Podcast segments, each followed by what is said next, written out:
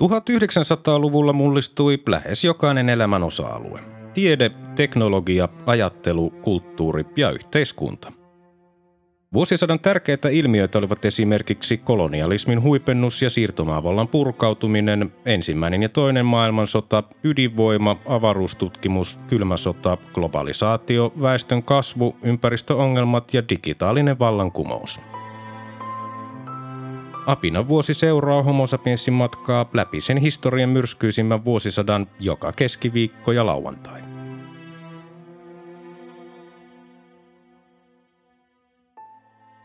Vuosi 1950. Ensimmäinen tammikuuta Lielahden alue siirrettiin Ylöjärven kunnasta Tampereen kaupunkiin. 6. tammikuuta yhdistynyt kuningaskunta tunnusti Kiinan kansantasavallan, Kiinan tasavalta katkaisi diplomaattisuhteensa Britanniaan. Kaksi päivää myöhemmin, 8. tammikuuta, Saksan demokraattisen tasavallan valtiollinen turvallisuuselin Ministerium für Staatssicherheit eli Stasi perustettiin. 12. tammikuuta brittisukellusvene HMS Truculent törmäsi Thamesjoella ruotsalaiseen öljytankkerit Viinaan ja upposi. Onnettomuudessa kuoli 64 henkilöä. Seuraavana päivänä 13. tammikuuta Suomi tunnusti Kiinan kansantasavallan.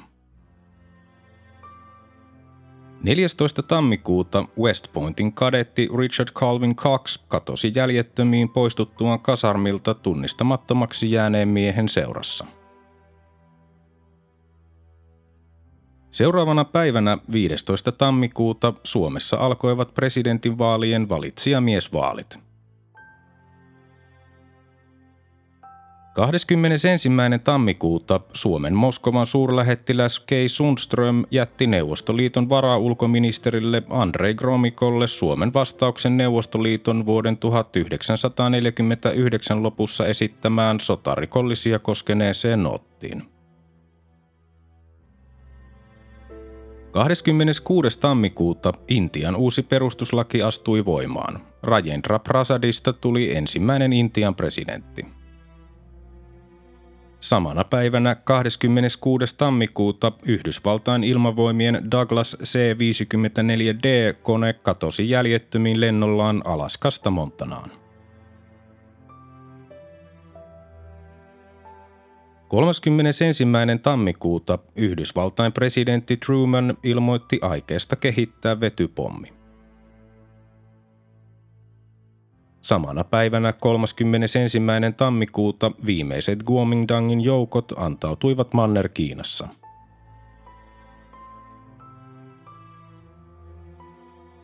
Kahdeksas helmikuuta kansallisosakepankki täytti 60 vuotta – Seuraavana päivänä 9. helmikuuta Yhdysvaltain senaattori Joseph McCarthy syytti puheessaan Länsi-Virginiassa Yhdysvaltain ulkoministeriötä 205 kommunistin miehittämäksi. Kolme päivää myöhemmin, 12. helmikuuta, kommunistit järjestivät mellakoita Pariisissa – Samana päivänä 12. helmikuuta suomalainen rahtilaiva SS Karhula upposi Hollannin rannikolla. Onnettomuudessa kuoli 11 henkilöä, pelastuneita oli 16. 13. helmikuuta Yhdysvallat alkoi asettaa ilmatorjuntatykkejä ydin- ja sotilaskohteiden suojaksi. 14. helmikuuta Neuvostoliitto ja Kiinan kansantasavalta solmivat YYA-sopimuksen Japania vastaan. Samana päivänä 14. helmikuuta eduskuntataloon Helsingissä tehtiin pommi-isku. Seuraavana päivänä 15. helmikuuta Juho Kusti Paasikivi valittiin uudelleen Suomen presidentiksi. 17. helmikuuta James Warburg julisti Yhdysvaltain senaatille, meillä tulee olemaan maailmanhallitus, pidämme siitä sitten tai emme. Ainoa kysymys on, saavutetaanko maailmanhallitus valloittain vai suostumuksella. Samana päivänä 17. helmikuuta presidentti Paasikivi nimitti Työväen Akatemian johtajan Reino Oittisen kouluhallituksen uudeksi pääjohtajaksi Yrjö Ruudun jäädessä eläkkeelle. 19. helmikuuta Konrad Adenauer yritti aloittaa neuvottelut Itä-Saksan kanssa Saksojen yhdistymisestä – 22. helmikuuta Albert Einstein varoitti ydinsodan voivan johtaa täydelliseen tuhoon. 27. helmikuuta Kemin raastuvan oikeus tuomitsi 80 Kemin kapinaan osallistunutta henkilöä kotirauhan rikkomisesta ja kapinasta vankeuteen. Vankeusrangaistusten pituus vaihteli kolmesta kuukaudesta vankeutta yhteen vuoteen ja kahdeksaan kuukauteen kuritushuonetta. Loput kaikkiaan 116 syytetystä vapautettiin. Seuraavana päivänä 28. helmikuuta Neuvostoliitto ilmoitti pitävänsä Suomen Moskovan suurlähettilään Kei Sundströmin sotarikollisia koskeneeseen noottiin antamaa vastausta riittämättömänä.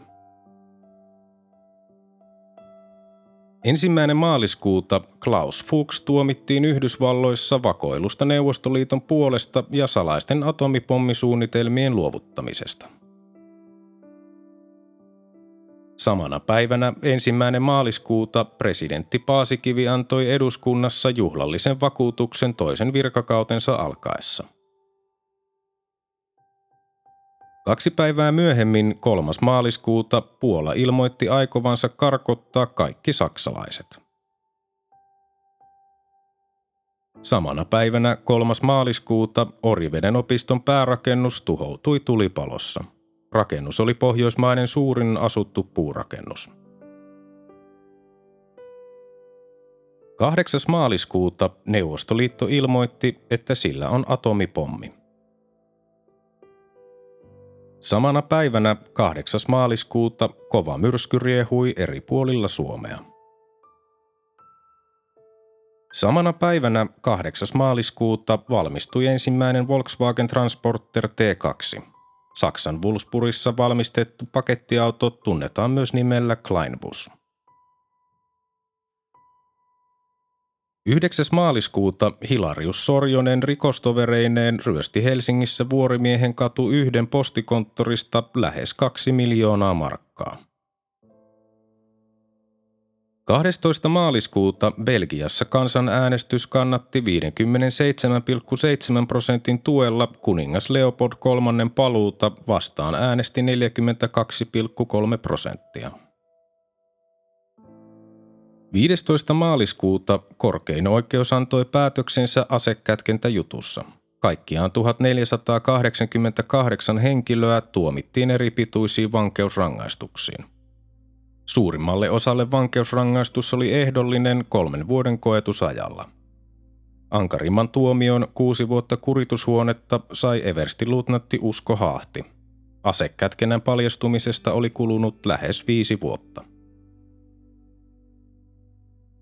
17. maaliskuuta Kalifornian yliopisto Berkeleyssä ilmoitti tutkijoiden luoneen alkuainetta numero 98, jolle annettiin nimi Californium. Samana päivänä 17. maaliskuuta presidentti Paasikivi myönsi eron K.A. Fagerholmin hallitukselle ja nimitti eduskunnan puhemiehen Urho Kekkosen muodostaman hallituksen. Fagerholm valittiin eduskunnan puhemieheksi. 20. maaliskuuta Puolen hallitus päätti takavarikoida kaiken kirkon omaisuuden. Kaksi päivää myöhemmin, 22. maaliskuuta, Egypti vaati brittijoukkojen vetäytymistä Suetsin kanavalta. 24. huhtikuuta Jordania liitti itseensä miehittämänsä länsirannan.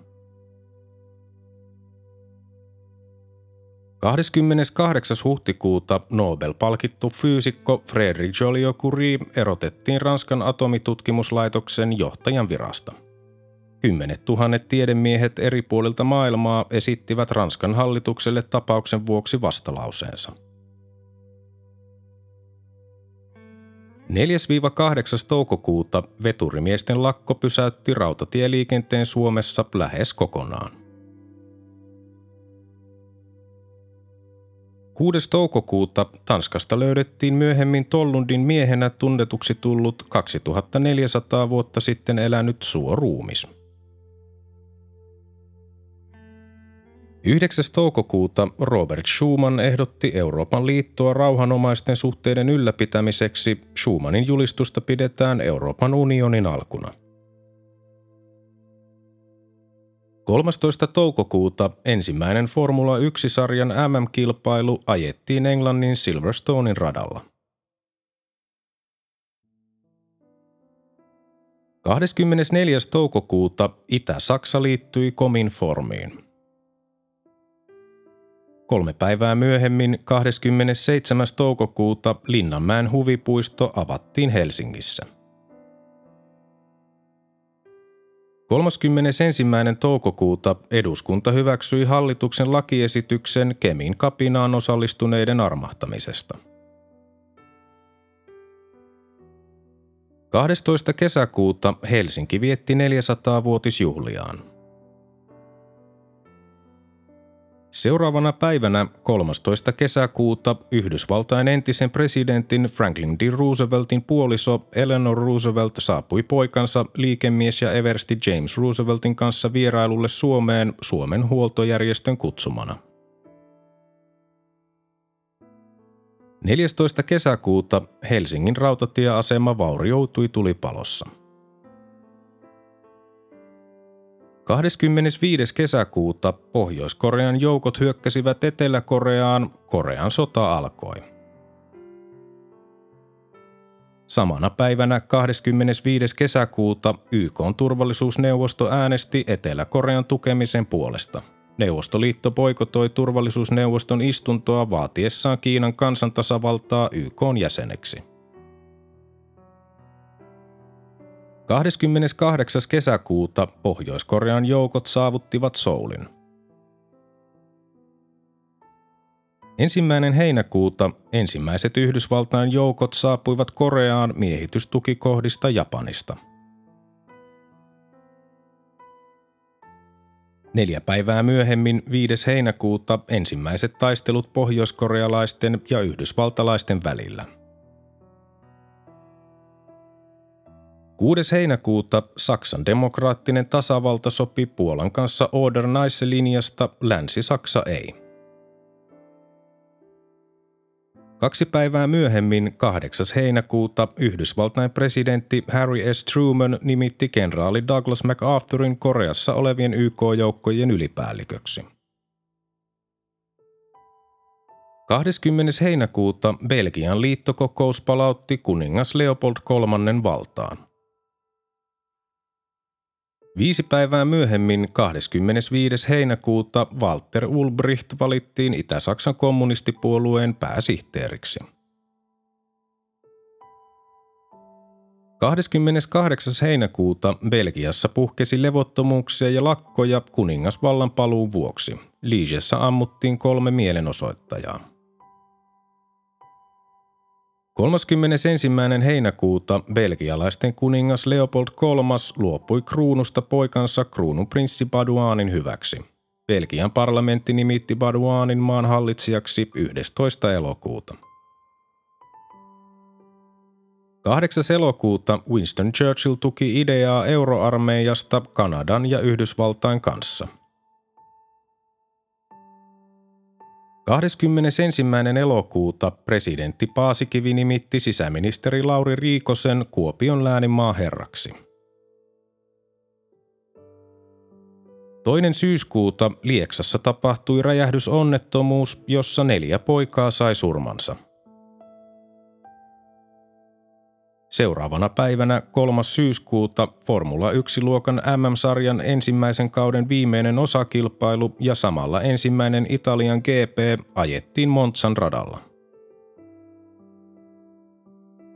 12. syyskuuta kommunistit osoittivat mieltään Berliinissä –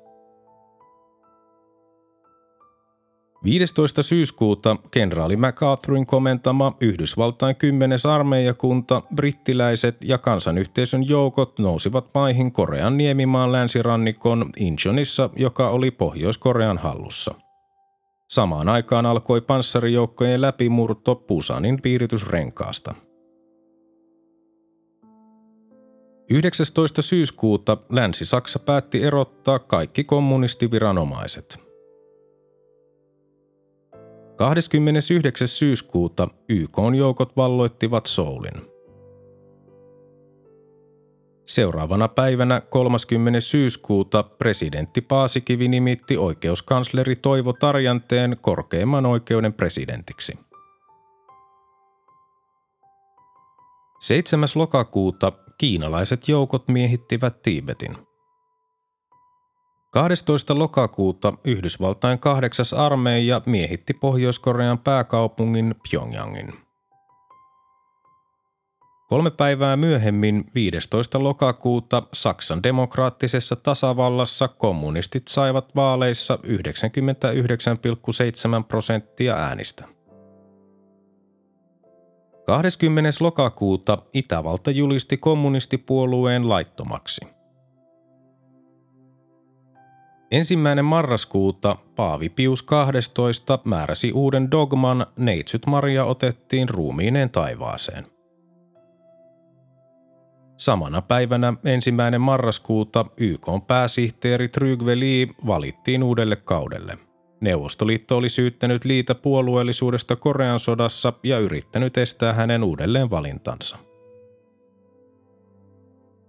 Toinen marraskuuta puertorikolaiset nationalistit Oscar Collazo ja Griselio Torresola yrittivät murhata Yhdysvaltain presidentti Harry S. Trumanin. Kaksi päivää myöhemmin, 4. marraskuuta, Euroopan neuvoston jäsenmaat allekirjoittivat Euroopan ihmisoikeussopimuksen – 8. marraskuuta ensimmäinen ilmataistelu suihkuhävittäjien välillä tapahtui, kun Yhdysvaltain ilmavoimien luutnantti Russell J. Brown ampui alas kaksi MiG-15 hävittäjäkonetta F-80 Shooting Star koneellaan. 15. marraskuuta 14 ihmistä kuoli kahden junan törmäyksessä Norjan telemarkissa – 21. marraskuuta 21 ihmistä kuoli ja 61 loukkaantui Canoe Riverin junaonnettomuudessa brittiläisessä Kolumbiassa Kanadassa. Seuraavana päivänä 22. marraskuuta brittien vastaisia mellakoita Egyptissä –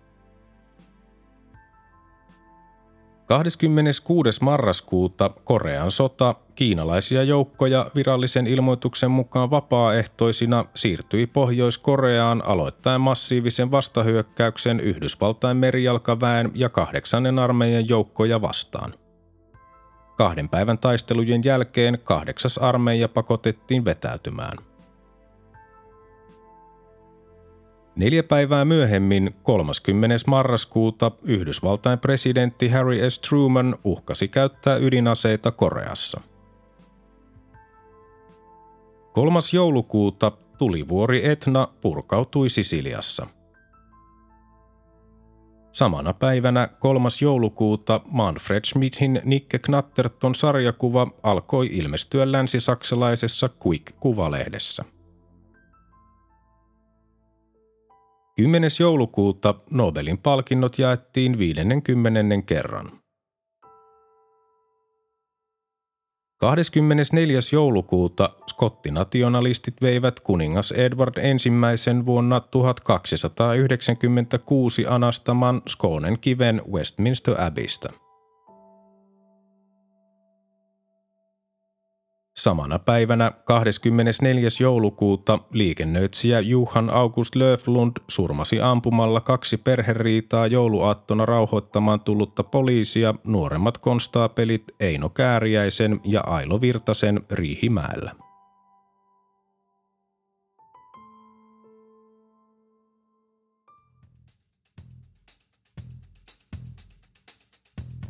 Tämä oli Apinan vuosi. Homo sapiensin seikkailut jatkuvat taas seuraavassa jaksossa.